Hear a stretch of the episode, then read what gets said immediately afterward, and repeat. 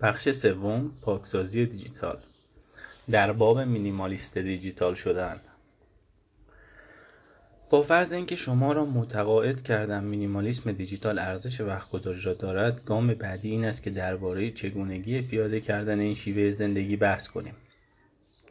با توجه به تجربیات قبلی من تغییر تدریجی و یک به یک عادتهای دیجیتال کارساز نیست. جاذبه مهندسی شده اقتصاد مبتنی بر توجه کاربر در ترکیب با عدم راحتی ناشی از کنار گذاشتن راحت طلبی آنقدر سرعت شما را کاهش می‌دهد تا بالاخره تا خط شروع عقب نشینی کنید. من یک تغییر سریع را پیشنهاد می کنم چیزی که در یک بازه زمانی کوتاه اتفاق می افتد و آنقدر راحت است که پایدار باشد. من اسم این فرایند سریع خاصی را که در ذهن دارم پاکسازی دیجیتال می‌گذارم. این فرایند به شرح زیر است. فرایند پاکسازی دیجیتال. یک یک دوره سی روزه را در نظر بگیرید و در استفاده از فناوری هایی که در زندگیتان ضروری نبوده و اختیاری هستند تعطیلی موقتی ایجاد کنید. دو طی این وقفه سی روزه فعالیت ها و رفتارهایی را که در شما حس رضایت ایجاد می کنند و برایتان معنی و مفهوم دارند بررسی و کشف کنید. 3. در پایان این دوره فناوری های اختیاری را به زندگیتان برگردانید و از یک فهرست خالی شروع کنید برای هر فناوری که مجددا وارد زندگیتان می کنید ارزشی را که به زندگی شما وارد می کند تعیین کرده و مشخص کنید که چطور می توان به شکلی از آن استفاده کرد که مقدار این ارزش را به حد اکثر برساند مثل پاکسازی که در خانه هایتان انجام می دهید. این آزمون در تغییر سبک زندگی با دور کردن ابزارهای سردرگم کننده دیجیتالی و عادات بی اختیار, بی اختیار اجبارگونه که در طول زمان به طور تصادفی روی هم انباشته شدهاند زندگی دیجیتالتان را از نو برنامه ریزی می کند و عادت قبلی را عادات قبلی را با یک سری رفتارهای برگزیده مناسب و بهینه سازی شده به شیوه مینیمالیستی جایگزین می کند که از ارزش های شما حمایت کرده نه اینکه آنها را منحرف کند. همانطور که قبلا ذکر شد بخش دوم این کتاب ایده ها و استراتژی هایی را در اختیار شما قرار می دهد که با استفاده از آنها می توانید سبک زندگی مینیمالیستیتان را به شکلی تغییر دهید که در طولانی مدت کارآمد باشد.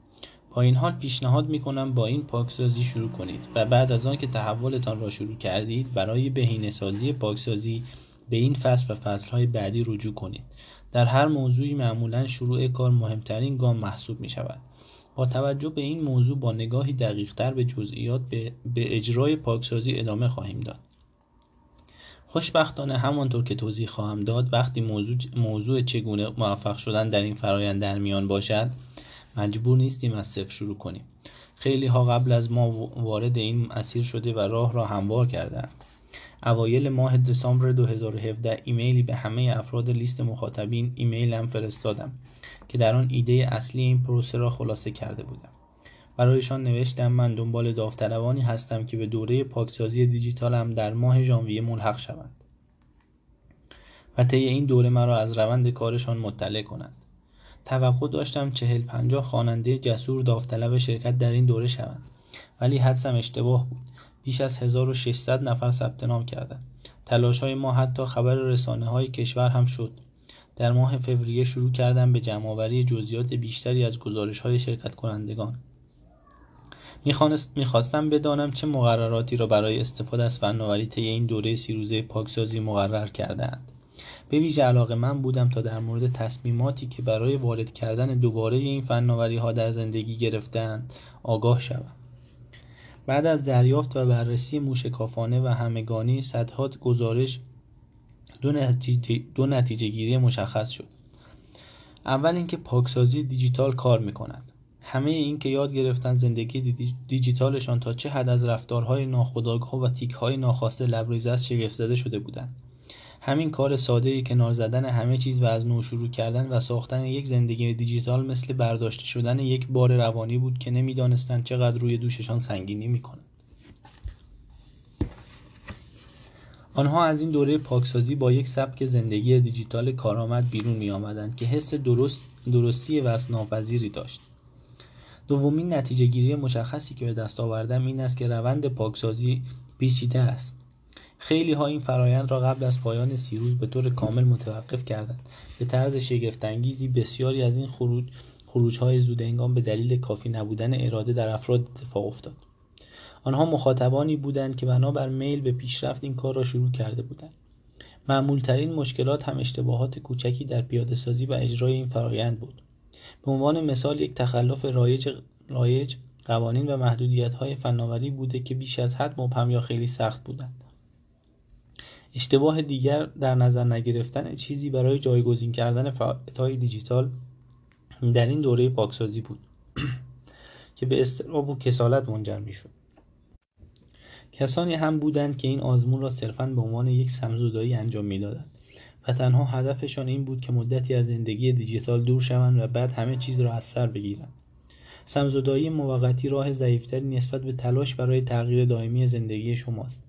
در نتیجه نادیده گرفتن محدودیت ها خیلی آسانتر از وقتی است که راه سختی را در پیش گرفته اید با توجه به واقعیت نتیجه گیری دوم ادامه این فصل را به ارائه توضیحات و پیشنهادها برای سه مرحله فرایند پاکسازی که به صورت خلاصه عنوان شد اختصاص می دهم. برای هر کدام از این مراحل نمونه های مفصلی از شرکت کنندگان در آزمون پاکسازی دیجیتالی هم را دیجیتالی هم ارائه خواهم کرد تا به شما کمک کند از خطرات معمول اجتناب کرده و احتمال موفقیتتان را به حد اکثر برسانید گام اول. تعریف قوانین استفاده از فناوری. طی دوره سی روزه پاکسازی دیجیتال قرار است از فناوری های اختیاری در زندگیتان استفاده نکنید. بنابراین اولین مرحله فرایند پاکسازی مشخص کردن این نکته است که کدام فناوری اختیاری است.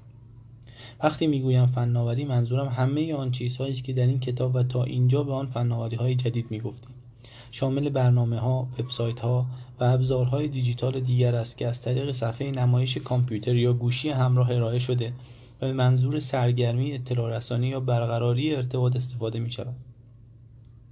پیام های متنی اینستاگرام و نرم افزارهای Reddit نمونه ای از این فناوری هستند که باید موقع آماده شدن برای پاکسازی دیجیتال ارزیابیشان کنید. ماکروویو رادیو یا مسواک الکتریکی جزو این فناوری ها نیستند.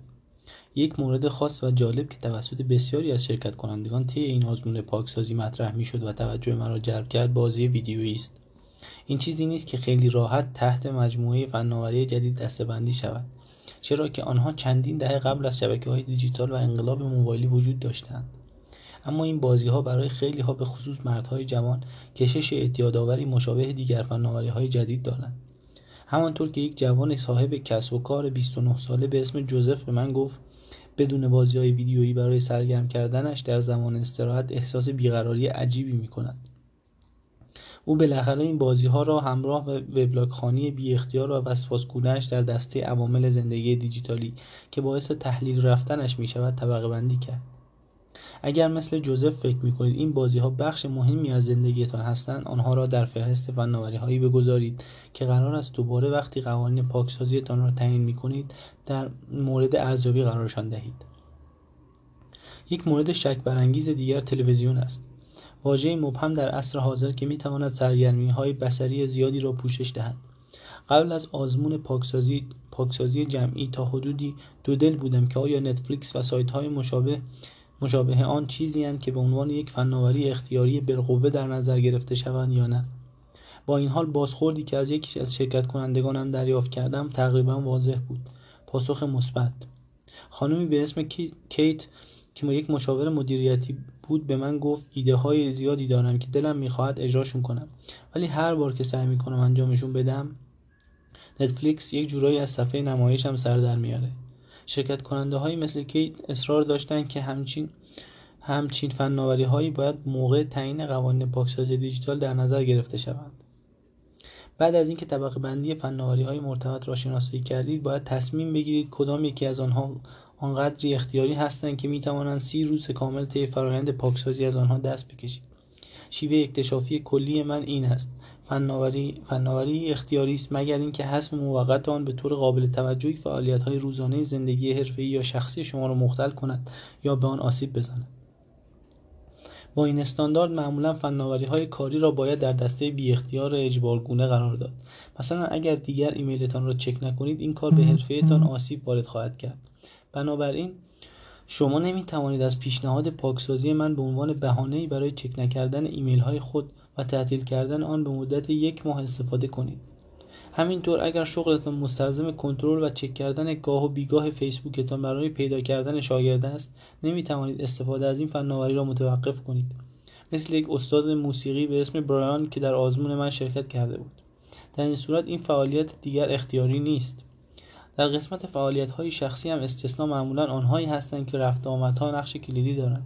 اگر دخترتان از پیام متنی استفاده می کند تا به شما بگوید کی آماده است تا بعد از کلاس فوتبال بروید دنبالش پس استفاده از پیام های متنی برای این کار لازم است. استثناهای مشابهی زمانی اعمال می شوند که حذف فناوری ممکن است باعث آسیب جدی به روابط شود. مثلا استفاده از برنامه FaceTime برای صحبت با همسر نظامیتان که خارج از کشور اعزام شده است. با این حال راحتتر را با حیاتی اشتباه نگیرید. عدم دسترسی به گروه فیسبوکی که رویدادهای دانشگاهتان را اعلام می کند راحت نیست اما این فقدان اطلاعات در عرض سی روز باعث آسیب جدی به زندگی اجتماعیتان نخواهد شد. ممکن است شما را به استفاده جایگزین های جالبتر اختیاری ترغیب کنند. چندین شرکت کننده در آزمون پاکسازی جمعی به طور مشابه ادعا کردند که به استفاده از ابزارهای پیام فوری مثل واتساپ یا فیسبوک مسنجر نیاز دارند. چون ساده ترین راه برای حفظ دوستان خارج از کشورشان است. این موضوع ممکن است درست باشد اما در بسیاری از موارد این روابط می تواند با یک تماس یک ماه تماس کمتر هم ادامه پیدا کند. از همه مهمتر دردسر ایجاد شده می تواند مفید باشد. در واقع از دست دادن ارتباط های کمرنگ با دوستان بین المللی ممکن است شما به شما کمک کند تا به خوبی متوجه شوید که کدام یک از این دوستی ها در وهله اول واقعی بودند و می توانید روابطتان را با افرادی که هنوز باقی ماندهاند تقویت کنید.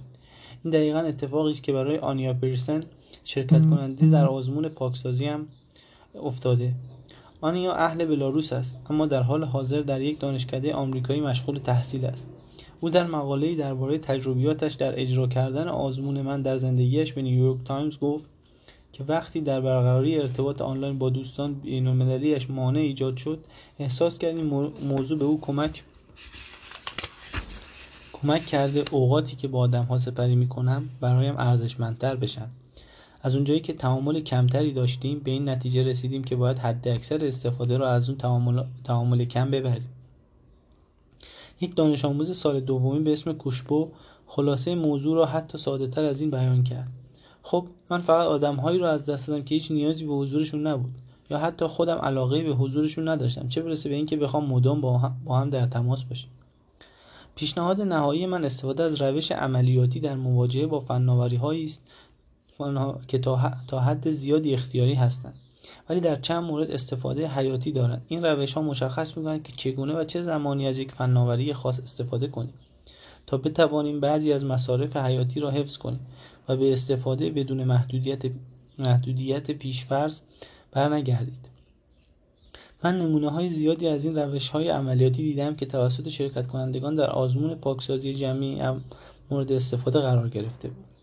مثلا یک نویسنده به اسم مری قصد داشت هر طور شده از چک کردن مدام پیام های متنی که دریافت می کند فاصله بگیرد. او گفت من یک خانواده پرجمعیت دارم که عاشق پیام فرستادنم. مشکل این بود که وقتی همسر مری به سفرهای کاری می‌رفت معمولا پیامهایی برای مری ارسال می‌کرد که نیازمند پاسخ فوری بودند. راه حل او پیکربندی مجدد گوشیش به منظور استفاده از یک هشدار صوتی ویژه برای پیامهای شوهرش و خاموش کردن هشدارهای صوتی برای بقیه بود. به همین صورت یک مشاور زیست به اسم مایک نیاز داشت از ایمیل شخصی خودش استفاده کند اما در عین حال می‌خواست از چک کردن مداوم اجتناب کرده باشد. بنابراین این قانون را برای خودش تعیین کرد که فقط حق دارد از طریق کامپیوتر شخصیش وارد حساب کاربریش شود نه از طریق گوشی همراهش. یک پروفسور علوم کامپیوتری به اسم کیلب تصمیم گرفت پادکست گوش کند. اما فقط در همون دو ساعت زمان رفت آمد روزانه. او گفت اوایل فکر, فکر فقط فقط گوش دادن به هر چیزی که از رادیو پخش میشه زیادی برام ترسناک بود. بروک گفت به گفته خودش یک نویسنده مربی و مادر تمام وقت است. تصمیم گرفت اینترنت را کاملا کنار بگذارد اما برای اینکه ادامه دادن به این شیوه کار ممکن باشد دو استثنا برای زمانهایی که اجازه داشت مرورگر اینترنت را باز کند قائل شد. ایمیل و خرید لوازم خانه از سایت آمازون. همانطور متوجه شدم که آدم ها برای کنترل کنترل کردن سایت های پخش کننده فیلم و سریال در مواردی که نمی‌خواهند این سریال ها را کاملا حذف کنند زیادی خلاقانه عمل می‌کنند. یک دانشجوی سال اولی به اسم رامل استفاده از فیلم و سریال اینترنتی را جز, جز زمانی که این کار را با افراد دیگر انجام می‌داد برای خودش ممنوع کرد و توضیح داد نمی‌خواستم خودم را از جمع اجتماعی پر از سرگرمی و مشغولیت های جالب حذف کنم و منزوی بشم. از طرف دیگر استاد دانشگاهی به اسم ناتانیل سرگرمی های سطح بالای خودش را دوست داشت اما نگران عادت تماشای پشت سر همه یک یا چند فصل از سریال ها بود. بنابراین محدودیت هوشمندانه ای اتخاذ کرد. اینکه در طول یک هفته بیش از دو قسمت یک سریال را تماشا نکنم حدود سی درصد از قوانینی که شرکت کنندگان تعیین کردند با روش های عملیاتی تعیین شدند. در, هفت در حالی که 70 درصد باقی مانده استفاده از یک فناوری خاص کاملا ممنوع کردند. به طور کلی فرایندهای اجرای زیاد ممکن است باعث شود که تجربه پاکسازی سنگین و سخت شود. اما آدم ها معمولا به چند مورد از این محدودیت ها جزئی تر نیاز محدودیت های جزئی تر نیاز دارند. جمعبندی نکات اصلی این مرحله. پاکسازی دیجیتال معمولا بر فناوری های جدید تمرکز می‌کنند فناوری هایی که شامل برنامه ها وبسایت ها و ابزارهایی است که از طریق کامپیوتر یا گوشی همراه ارائه می‌شوند. احتمالا باید بخشی از این بازی های ویدیویی و پخش احتمالا باید بخشی از این بازی های ویدیویی و پخش اینترنتی ویدیو از تلویزیون را هم در این دسته قرار دهید. سی روز از هر فناوری اختیاری فاصله بگیرید. یعنی آنهایی که بدون ایجاد آسیب یا مشکلات بزرگ در زندگی شخصی یا حرفه‌ای قابل حسبند گاهی استفاده از یک فناوری اختیاری را کاملا ممنوع کنید. در حالی که در موارد دیگر ممکن است یک سری فرایندهای عملیاتی تعیین کرده و مشخص کنید در دوران پاکسازی دیجیتال دقیقا کی و چگونه می توانید از یک فناوری استفاده کنید.